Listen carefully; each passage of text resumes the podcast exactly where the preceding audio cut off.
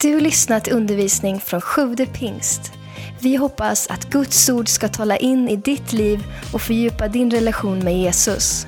Besök gärna vår hemsida w w w punkt sjuvdepingst punkt se. Det var inte någonting man hade kunnat tänka sig. Det var ett dödsbud. Helt oförklarligt, helt oväntat. En person mitt i livets dagar bara rycks bort. Någonting som man inte kunde förutse, kunde inte veta. Jag störtade mig dit. Man känner sig rätt så liten i sådana sammanhang. Vad ska man säga? En gråtande hustru, gråtande son, vänner, släktingar. Orden känns så otroligt begränsade. Jag blev ombedd att ha begravningen. Vi var här i kyrkan, säkert många av er som var med. Fullsmockat här i kyrkan. Jag står här framme. Jag är med om ett av livets största förtroenden. Att få vara med och följa en människa på det här sista hedersfärden. Det finns några förtroenden man kan få som pastor, och det är det här när människor vill möta en och man öppnar upp sitt hjärta. Då känner man sig också så där väldigt begränsad och väldigt ödmjuk. Men då i en begravning, då står man här och så känner man liksom allas blickar riktade mot en. Vad ska man säga? Vad ska man förmedla? När, när hundratals människor sitter och gråter. Vad är det för någonting som man kan göra? Som församling har vi bestämt oss att vid varje begravning rikta tre ord. De här tre orden har vi hållit på med här i många år. Det kanske inte är de bäst valda orden, men vi har bestämt oss för det. Och det är de här orden: återseendet står kvar. Det säger vi, vi förmedlar det på alla begravningar som vi är närvarande. Och vad vi vill göra med det, det är att vi vill förmedla hopp. Vi vill förmedla tröst. Och vi vill prata om att även om det nu är skakigt, oroligt, smärtsamt, sorgfullt, lidande, så blickar vi framåt mot någonting som är det vi kallar för paradis. Idag ska vi prata om sånt som oroar en del, som kanske också är svårt och smärtsamt. Och jag skulle vilja att det där följer med dig. Återseendet står kvar. Har du en bibel med dig så får du gärna slå upp i första Thessalonikerbrevet, där jag ska ha en utgångstext och använda några ord därifrån som talar om det som ligger framöver, men också en liten uppmaning till det som är nu. Men innan vi läser den så skulle jag bara vilja, om du är ny här idag, kanske inte varit med tidigare, eller om du lyssnade här på en inspelning, så har vi gjort ett erbjudande i vår församling att man fick under maj månad skicka in frågor. De här frågorna har vi sammanställt i olika teman, och ni såg här nu att det som vi då kallar apologetiska perspektiv, det som har att göra med Bibelns trovärdighet, kommer Simon att tala om nästa vecka. Och idag så ska jag försöka besvara en del frågor om det som vi då kallar eskatologi, det vill säga läran om de yttersta tingen. Det som då Bibeln talar om ska hända framöver. Och jag ska försöka reda ut en del begrepp, förklara en del saker. Och utifrån den här texten då i första Thessalonikerbrevet ett, åtta och nio. Och det är ett sammanhang där Paulus skriver till församlingen i Thessalonike: ni har fått Herrens ord att höras, och inte bara i Makedonien och Achaia. Överallt har man hört talas om er tro på Gud, och vi behöver inte säga någonting. Alla berättar av sig själva om vad vårt besök hos er ledde till. Hur ni, och så kommer det här, hur ni vände er från avgudarna till Gud för att tjäna den levande och sanne Guden och vänta på att hans son, som han har uppväckt från de döda, ska komma från himlen, Jesus som räddar oss från den stundande vreden. Här finns det två nyckelord som jag vill komma tillbaka till. Det ena är ordet tjäna och det andra är ordet vänta.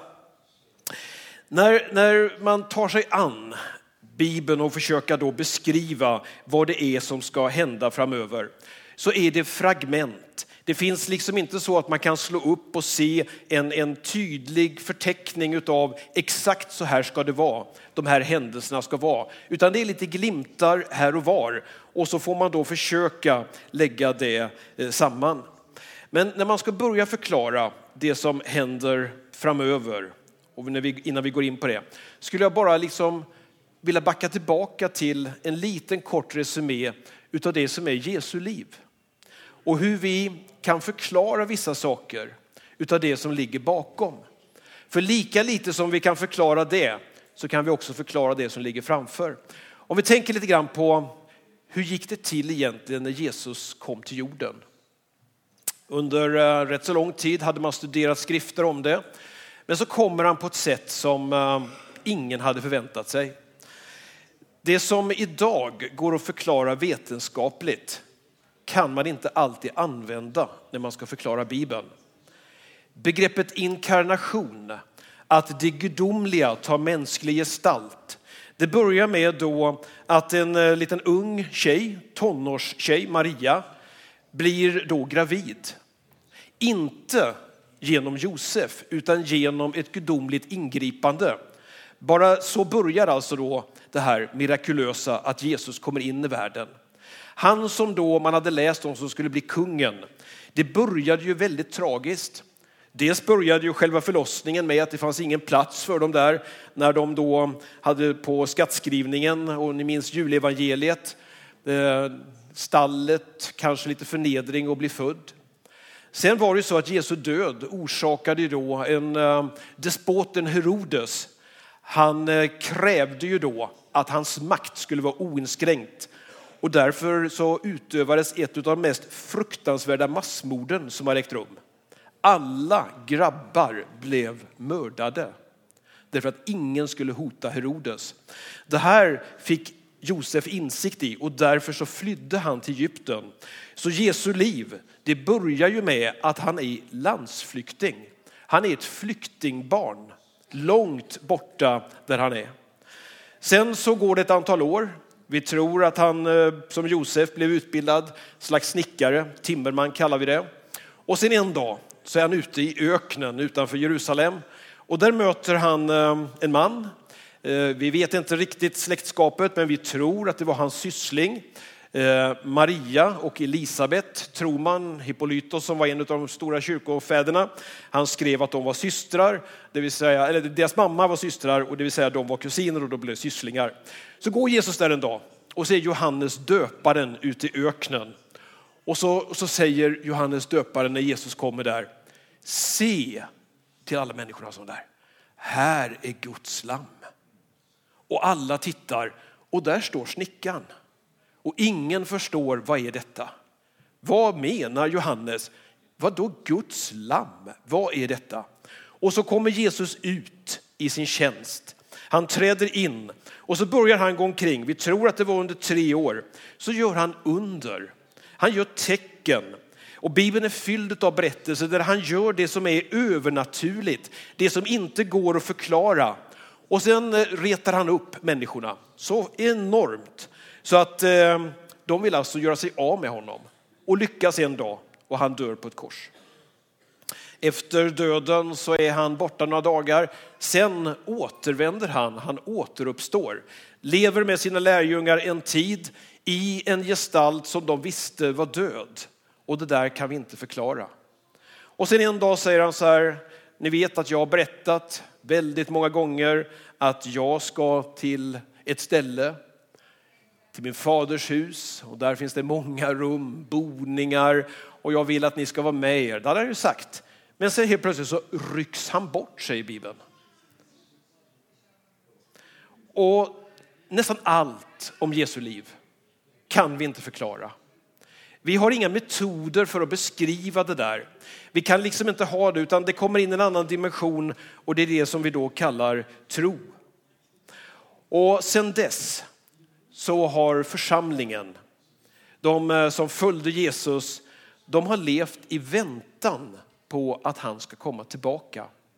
Nästan i tvåtusen år så har det här liksom varit ett, ett levande budskap för kyrkan, att Jesus ska komma tillbaka. Och då kan man ju fundera, vad är det som vi närmar oss? Vad är det som vi väntar på? Vad är det som vi liksom kan förvänta oss utav framtiden? Och när vi läser Bibeln, så ibland är det ju så här som, om du kan bibelberättelserna om, det var en fin man från Etiopien, en hovman som var på resa.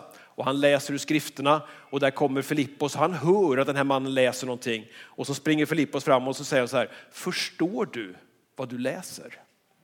Och så är det ju ibland när vi ska läsa det här, så är det inte alltid så lätt att förstå. Det är inte alltid så lätt att förstå det här. Vad innebär det med, med Jesu ankomst? När vi använder vårt mänskliga förnuft, den intellektuella begåvning som vi har, så på ett sätt använder vi hela hjärnan, men på ett annat sätt så använder vi bara bråkdelar. Och vi, vi använder egentligen väldigt lite av det som vi skulle kunna. Men ibland kan man också då gå utöver det mänskliga, in i det övernaturliga och få förståelse. Jag tycker det är fascinerande med hjärnan. Jag tycker det är fascinerande att, att leva bland begåvade människor. Jag råkar vara gift med en sån. Det är inte alltid så lätt. Jag känner mig ibland som en nolla. Alltså, hur kan hon förstå saker? Hur kan hon begripa sånt här? Jag känner att det där är ungefär som om ni har sett en film som heter Good Will Hunting. Om en kille som städar på ett universitet. Och där håller professorerna på. De gör matematiska grejer. De skriver på en tavla i korridoren. Och den här städaren, han går fram. Han tittar och han skriver. Och så fortsätter han att städa. Och så går professorn där, Stellan Skarsgård spelar huvudrollen. Så går han och säger, vem har kommit på den här lösningen? Ingen hade räknat med den här killen, va? Men det finns de som har det här med begåvning. Men det finns någonting som är fantastiskt. Och det är det här med nådegåvor, karismatiska gåvor. I första Korinthierbrevet tolv, om vi bara tar ett sammanhang där, så är det så här att ibland så gör Gud någonting med oss som är över det vanliga. Vi får en möjlighet till insikter. Och bara som en liten påminnelse, för att när vi kommer samman som församling så är ju tanken att vi ska dela olika saker. Och då har Gud utrustat oss på olika sätt. Tar bara ett sammanhang så här, det finns flera gånger, men kan vara bra att påminna om det här bara, att nådegåvorna är olika. Första Korinthierbrevet tolv och fyra. Men anden är densamme. Tjänsterna är olika, men Herren densamme. Verksamheten är olika, men Gud är densamme. Han som verkar i allt och överallt. Hos var och en framträder anden så att den blir till nytta. Den ene får genom andens gåvan att meddela vishet. Alltså att Gud lägger en gåva att några i församlingen kan meddela vishet. Den andra kan med samma andes hjälp meddela kunskap.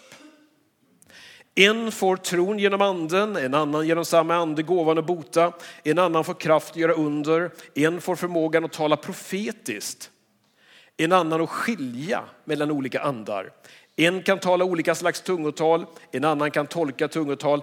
Allt detta åstadkommer en och samma ande genom att fördela sina gåvor på var och en så som den själv vill. Och det här kan vara bra att ha till när, när vi ska tränga in i Bibelns svåra texter, svåra och komplicerade sammanhang. Och jag känner mig då otroligt ödmjukhet när jag ska försöka svara då på några frågor framöver om det som ska hända. Och då kan man ju också gå till nästa kapitel i första Korinthierbrevet. Det som är kanske Paulus mest fantastiska dikt.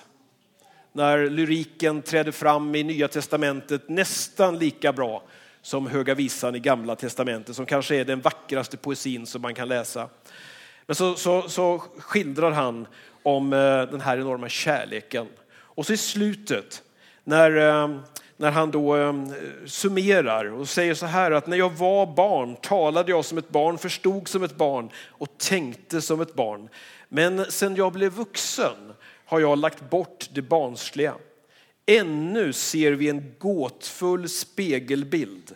Då ska vi se ansikte mot ansikte. Ännu är min kunskap begränsad.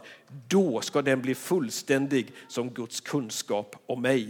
Och så avslutar man här som många kan utan till. Men nu består tro, hopp och kärlek. Dessa tre, och störst av dem är kärleken. Och det här då vill jag lägga som en liten bakgrund till det här, att det är gåtfullt väldigt mycket av det som vi tar del av. När jag gick på gymnasiet, och då får vi gå tillbaka till sjuttiotalet, så kom jag i kontakt med en diktare som jag tyckte var fantastisk, som påverkat mig hela livet. Han var inte så där uppskattad, men han påverkade miljoner unga människor genom sina texter. Och det här med att läsa lyrik, jag ser Arne här nere, han, han, han brukar dela med sig dikter. Har du någon dikt idag, Arne, som är... Vad, vad ligger på ditt hjärta idag? Ja, men du, en mick här nu. Eh, Arne Svensson, oförberett här. En man fylld av lyrik. Då ska jag läsa: vårt enda hem är kärleken. Vårt enda hem är kärleken, förskingrade, betryckta. Vi lever alla utan den som träd ur marken ryckta. Hon är vår goda stränga mor, som livet outgrundligt stor. Vår sanna värld, vår verklighet är enda vissa som vi vet. Allt annat är blott villa, kan ej vår oro stilla. När hon är när dig livets mor, då värms ditt hjärta och du tror på sol och vår. Då lever du som ej har levat inte nu. Då är du till i världen, i hemmet nära härden. Djupt svävar vårens honungsdoft kring dig och gyllne blommors doft. Av ljumma vindar trädet rörs och solig hymn omkring dig hörs. Omkring dess ljusa grenar som kärleken förenar. Per Lagerqvist av Arne Svensson.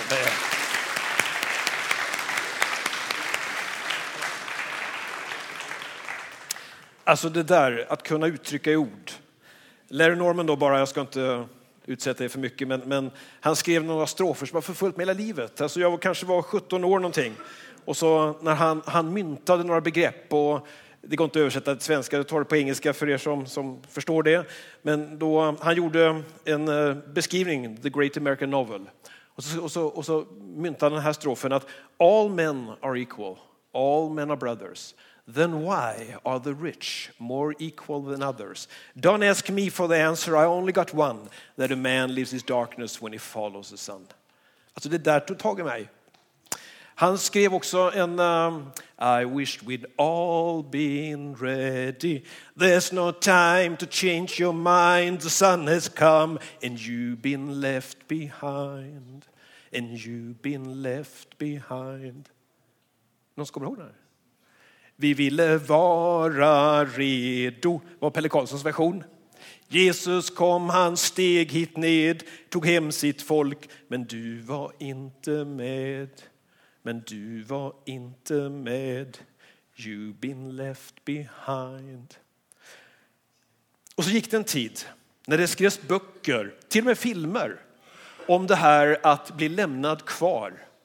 Och det blev, som jag minns det som tonåring, så blev det också en del som nästan ville skrämma oss in i himlen. Det blev en oro. Tanken när vi går in och tar del av det här, det är ju det här att återseendet står kvar. Det är ju det här att förmedla det där hoppet, den här trösten. Om vi då ska måla upp en liten tidslinje, och det här skulle vi behöva ägna mycket tid, men eftersom jag har fått uppmaningen idag att besvara frågor ska jag försöka göra det och ta några begrepp. Och tänkte börja då med det som vi kallar för uppryckelsen. På engelska så kallas det här för rapture.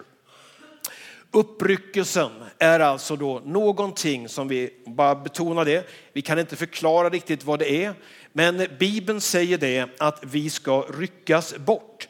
Och läser vi lite tidigare, eller lite senare i första Thessalonikerbrevet, så kan vi läsa till exempel då eh, följande.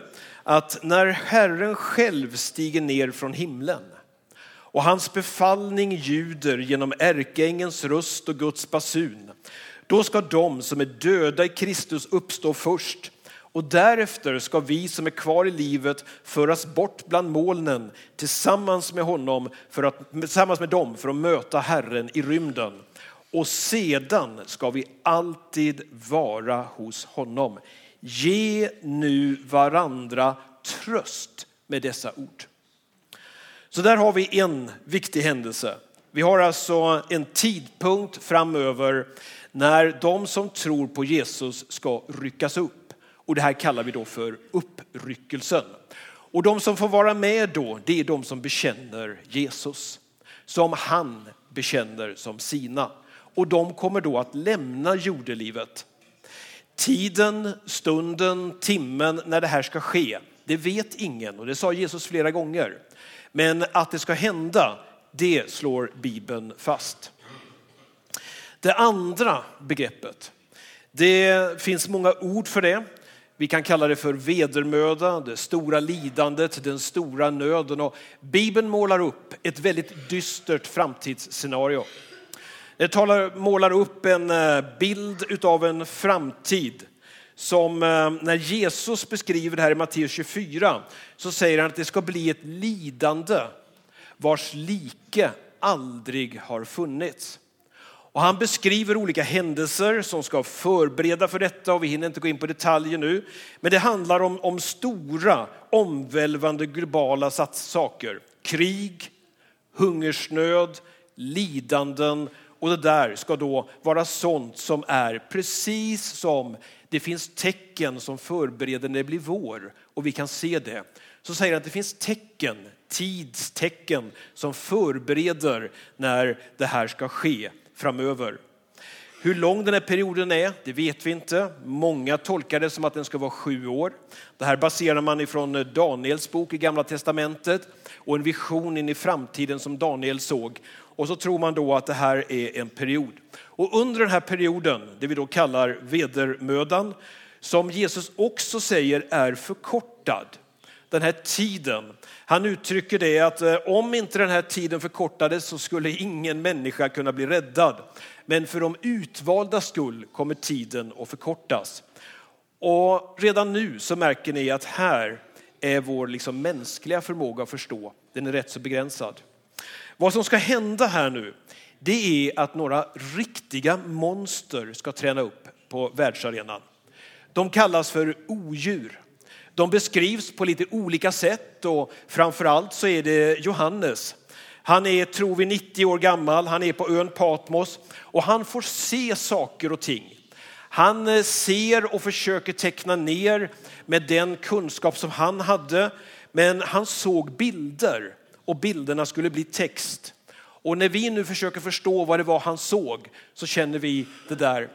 Kanske var det flygplan, jag vet inte. Och då försökte han använda olika metaforer, olika bilder för att beskriva det här. Ett av odjuren, och han, det kallas så i Bibeln då. Det första, det har tio horn, det har sju huvuden, det har tio kronor på hornen. Och det har mängder av hädiska namn. Det liknar en leopard, det har fötter som en björn och det gap som ett lejon. Och det här odjuret får sin makt av draken. Och så står det så här. Att när det här odjuret, och det är något, något, alltså, något riktigt eh, fruktansvärt, så står det så här. Och det märkliga är att eh, om vi läser innantill i Uppenbarelseboken, eh, för det här är väldigt svårt att förstå, i Uppenbarelseboken tretton. Hela jorden greps av beundran för odjuret och följde det. Här målar alltså Johannes upp en bild av ett riktigt monster. Men som ska träda fram på världsarenan som vår riktige frälsare. Som den som vi kommer att följa. Därför att han inger hopp. Han inger liksom framtidstro. Men kommer precis som vi har läst i, i Paulus skildringar. Att det vi kallar då den onde djävulen, han träder fram ibland som ett ljusets ängel. Och här kommer då väldigt många att bli lurade. Det andra odjuret som trädde fram, det får sin makt av det första. Det här har två horn och det talar som en drake. För att kunna tillbe det första odjuret så kommer det hända någonting. Då läser vi från vers sexton i Uppenbarelseboken tretton, och det är det här vi fått flera frågor om. Och det, det vill säga det här odjuret, det ser till att alla, höga och låga, rika och fattiga, fria och slavar, det vill säga alla människor, får ett märke på högra handen eller på pannan. Och att ingen kan köpa eller sälja utan att ha märket, odjurets namn eller talet för namnet. Här behövs vishet. Den som har förstånd ska tolka odjurets tal, ty det är en människas tal och talet är sex sex sex. Det här målar alltså upp att det ska vara ett system på världsarenan som innebär att den som står utanför det här kan inte sälja, kan inte köpa. Det kommer att vara någonting som gör det att man har bara tillträde till, om man har en speciell, kan kalla det för kod i, i normala eller moderna termer då. Vad det är, det vet vi inte. Det har spekulerats i mycket. I det grekiska alfabetet så har varje bokstav har ett talvärde. Och många har trott att det är talet sex sex sex, som för övrigt, om ni eh, går in i en annan typ av musik som jag kan väldigt lite om, men jag har läst en del om den. Nämligen då en del av det som är liksom riktigt eh, tungt och hårt och lite tryck och lite rock och sådär. Eh, där är det väldigt ofta anspelningar på det här med hädiska namn, med sex sex sex. Och framförallt det här tecknet som ju då är hyllningstecknet, det ser man väldigt ofta på konserter. När man då hyllar. Alltså det här odjuret, alla ska tillbe det och, förbereda, och följa det. Jag tror, med den begränsade insikt jag har, att vi håller på just nu, mitt framför våra ögon, och sätta upp den här plattformen för det som då Bibeln också kallar för antikrist. Det här vilddjurets märke som ska komma. Vad det ska vara, en del de trodde att eh, E A N, ni vet de här svarta strecken som finns på alla varor, att det var det som skulle vara det här liksom, eh, eh, ja, det vet vi inte. Nu så är det de som är väldigt oroade för det som händer. Jag vet inte om ni har sett nu att S J, de opererar in ett chip i handen på folk, för folk kan ju inte hålla reda på sina biljetter. Och så kan man då ha ett chip i, i handen. Och väldigt många vill ju ha sin medicinska journal på ett sånt sätt i handen. Så att man bara skannar av. Och det finns några, några saker på kroppen som gör att vi är unika. Det ena är ju våra fingeravtryck. Det andra är våra ögon. Och det finns olika sätt att läsa av det här. Riktigt vad det är, det vet vi inte. Men det här med talet sex sex sex. En del säger att det stämde totalt på Hitler. Andra säger att det stämmer helt på Mussolini. Och som har gjort spekulationer. Oavsett vad vi än säger så är det nog bara att vi får vara ödmjuka inför det som ska hända. Men Bibeln har alltså väldigt många skildringar kring detta. Och det här odjuret ska träda upp och det ska då ha världsherravälde. Men sen, på vår tidslinje här nu, där vi har uppryckelsen, vi har, vi har eh, vedermödan, så kommer också en beskrivning av någonting som kallas för tusenårsriket. Det millennianska riket. Millennium som står för tusen år. Och det skildrar då att i Uppenbarelseboken så kan vi se att det är odjuret och den falske profeten, draken, de tas till fånga. De kastas i en sjö som heter Eldsjön och den brinner i, i Johannes beskrivning utav svavel. Den här draken fängslas. Så läser vi Uppenbarelseboken tjugo, första versen, står det så här: och jag såg en ängel komma ner från himlen med nyckeln till avgrunden och en stor kedja i handen, och han grep draken, ormen från urtiden, som är djävulen och Satan, och band honom för tusen år och kastade ner honom i avgrunden och låste och förseglade ingången för att han inte skulle få förföra folken förrän de tusen åren hade gått. Sen ska han släppas lös för en kort tid. Vad som ska hända under de här tusen åren, det är rätt så okänt i Bibeln. Bibeln talar om det, men säger det att vi ska få vara kungar tillsammans med honom. Och det är då det här som vi kallar då för tusen år. Sen när det är så kommer av någon anledning den här ondo släppas lös en liten tid till. Och sedan så kommer man då inför det som ibland kallas för den vita tronen eller kallas domen. Och det här beskrivs på många olika sätt i Bibeln, där då det ska vara ett domslut som äger rum. Och då ska man öppna en speciell bok, och den här boken den kallas för Livets bok. Och vissa personer har fått sitt namn upptecknade i Livets bok. Och när Jesus har berättelsen så säger han alla är som får getter och, och vissa de ska gå åt det hållet och andra ska gå åt det hållet. Och de som går åt det här gudomliga hållet, de kommer då vara med i nästa fas. Och de som då har sitt namn i Livets bok. Och Jesus han, han säger då någonting som vi kan tycka är lite konstigt egentligen när han, när han beskriver det här. Matteus tjugofem. Det säger han då i den här beskrivningen då att jag var hungrig och ni gav mig mat. Jag var törstig och ni gav mig att dricka. Jag var hemlös och ni tog hand om mig. Jag var naken och jag fick kläder utav er. Jag var sjuk och då såg ni till mig. Jag var i fängelse och då besökte ni mig. Och det som skiljer de här människorna det är, det är deras upplevelse av det här. Det ena gänget de säger oss här, när såg vi dig hungrig? När såg vi dig törstig? Och så säger Jesus då, han summerar det här att vad helst ni har gjort mot en av dessa mina minsta, det har ni gjort mot mig. Det finns en, ska man säga, en, en paradox i Bibeln. Det är det här med nåden, välsignelsen, gratiserbjudandet. Samtidigt som det finns också en uppmaning om att vi ska tjäna. Tjänandet ska vara utav glädje, utav fri vilja. Det är inte så att vi kan, att vi kan erövra poäng från de kronorna vi ska få i himlen. Men det ligger ändå till att man vill helt frivilligt tjäna därför att man har fått det här nådeerbjudandet. Och så är det då ändå så att några då, de har gjort det här som man säger, andra har inte gjort det. Och så blir det då en dom och en skiljan. Och så kommer det någonting som är, när man läser om det, jättesvårt att förstå.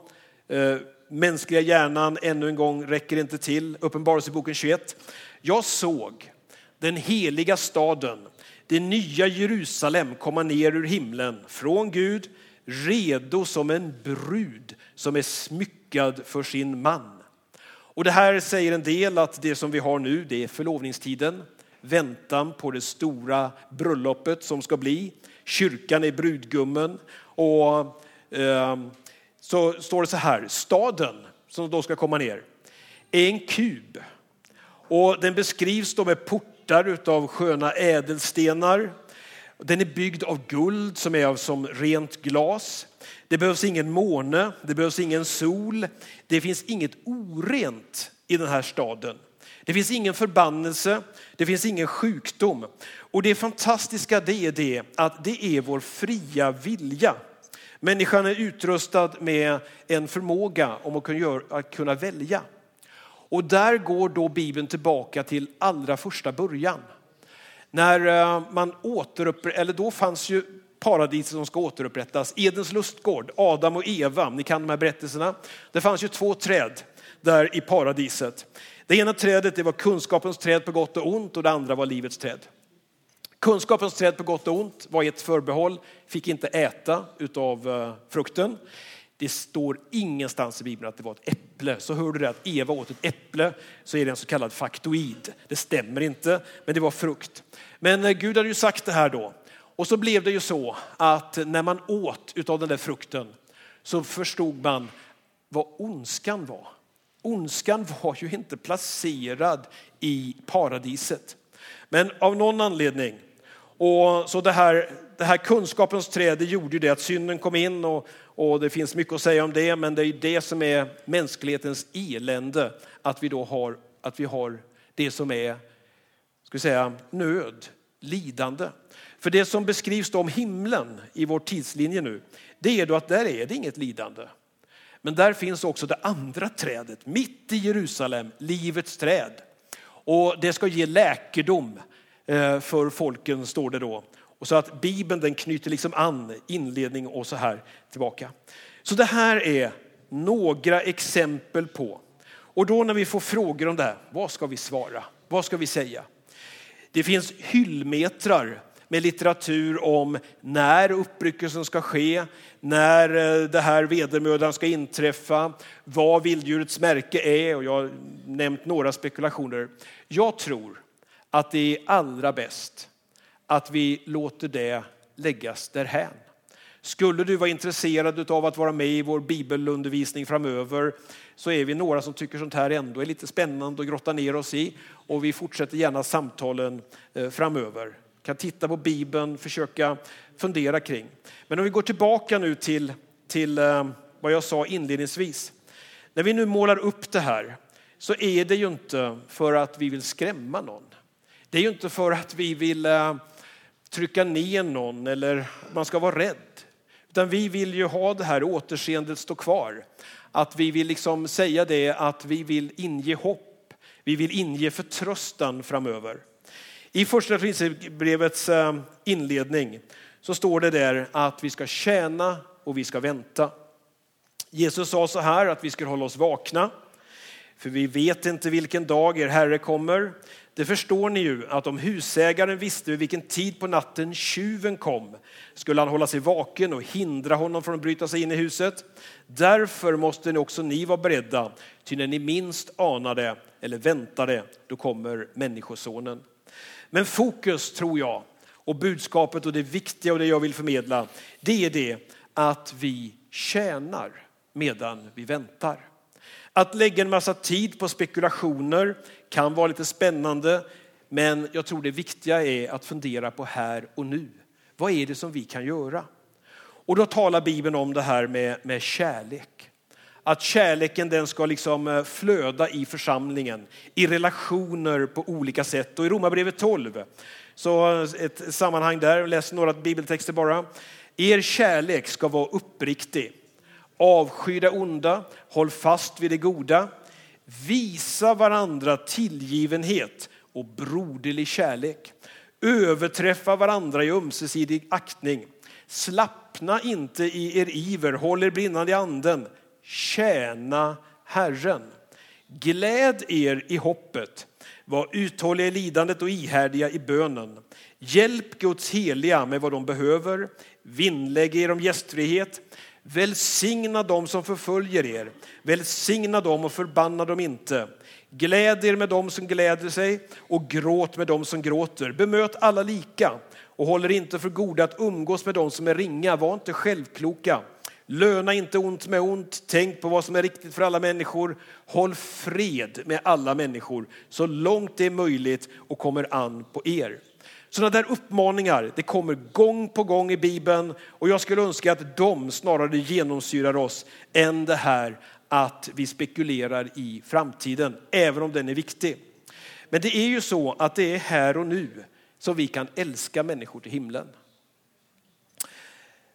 Min pappa var sjuk, skulle gå igenom en operation, och det här är kanske tjugo år sedan nu.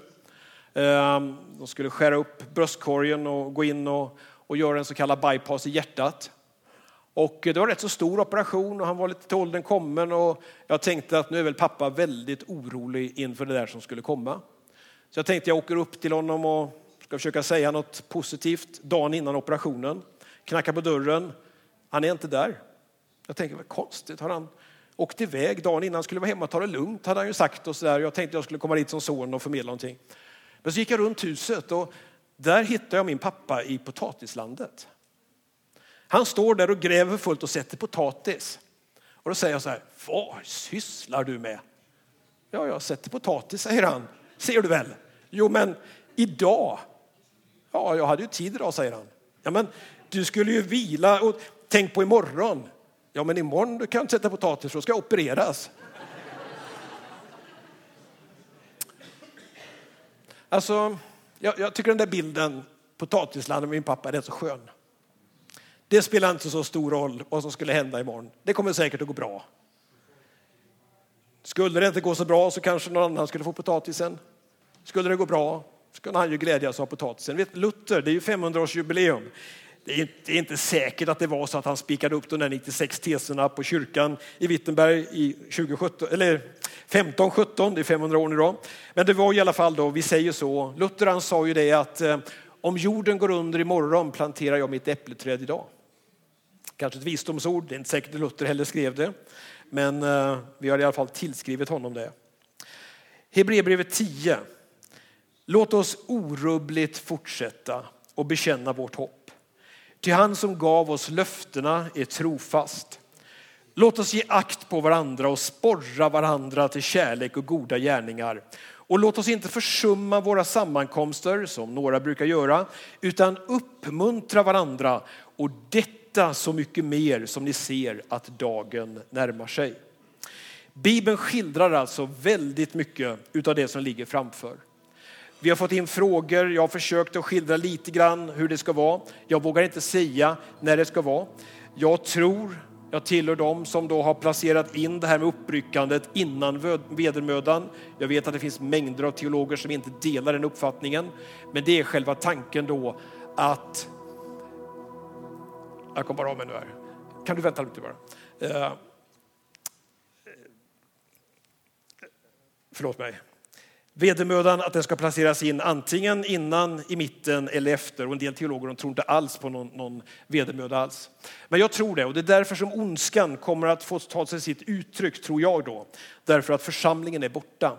Därför att församlingens närvaro är något positivt för världen. Det är något positivt för samhället. Och när församlingen har ryckts upp så kommer det liksom att få vara fritt för ondskan och ta sitt uttryck här. Men det är inte det som är fokus. Utan fokus det är på här och nu. Och det här, jag skulle bara vilja betona det och tjäna varandra. Ska vi bara avsluta med innan vi tar världen, eller läsa världens mest berömda bibelsammanhang. Johannes tre och sexton. Påminnes om det här med vad det är som vi kan avgöra nu. Och där, där äh, myntar då Johannes så här. Så älskade Gud världen att han gav den sin enda son.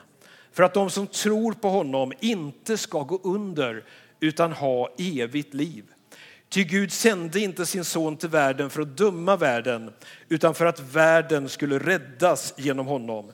Den som tror på honom blir inte dömd. Men den som inte tror är redan dömd eftersom han inte har trott på Guds enda sons namn. Och detta är domen, att när ljuset kom in i världen, då älskade människorna mörkret mer än ljuset, eftersom deras gärningar var onda. Den som gör det onda avskyr ljuset och kommer inte till ljuset för att hans gärningar inte ska avslöjas. Men den som handlar efter sanningen, han kommer till ljuset för att det ska bli uppenbart att han gör vad Gud vill. Och det är det som är önskan. Att vi skulle leva våra liv i tjänst för honom. Inte så att vi skulle behöva känna oro inför det som ska hända. Utan vi skulle få känna en tillförsikt att oavsett när det händer, vad som händer, så har jag ett löfte. Att jag, genom att jag idag bekänner Jesus, får vara med i evigheten. Återseendet står kvar. Vi är alltså införlivade med honom. Jag skulle vilja uttala Herrens välsignelse över dig idag. För om det är så här att de här bibeltexterna eller mitt sätt att resonera har stört dig och oroat dig, så har inte det varit min avsikt. Min avsikt har varit att svara på frågor och också uppmuntra till att det finns ett hopp. Ska vi resa oss upp? Och så avsluta med att be tillsammans, men äh, låt oss ta emot Herrens välsignelse. Och när jag läser den aronitiska välsignelsen, så ta emot den personligen. Herren välsigne er och bevara er. Herren låta sitt ansikte lysa över er och vara er nådig. Herren vände sitt ansikte till er och give er frid. I Faderns och Sonens och den heliga Andens namn. Herre, jag bara tackar dig. Tack för det budskap om hopp som finns där. I allt det här dystra, i allt det här lidande och vedermöder och allt det ogudaktiga som vi ser, så finns det en möjlighet att möta dig idag. Så finns det en möjlighet att möta din kärlek och få möta din frid. Den här friden som övergår allt mänskligt förstånd.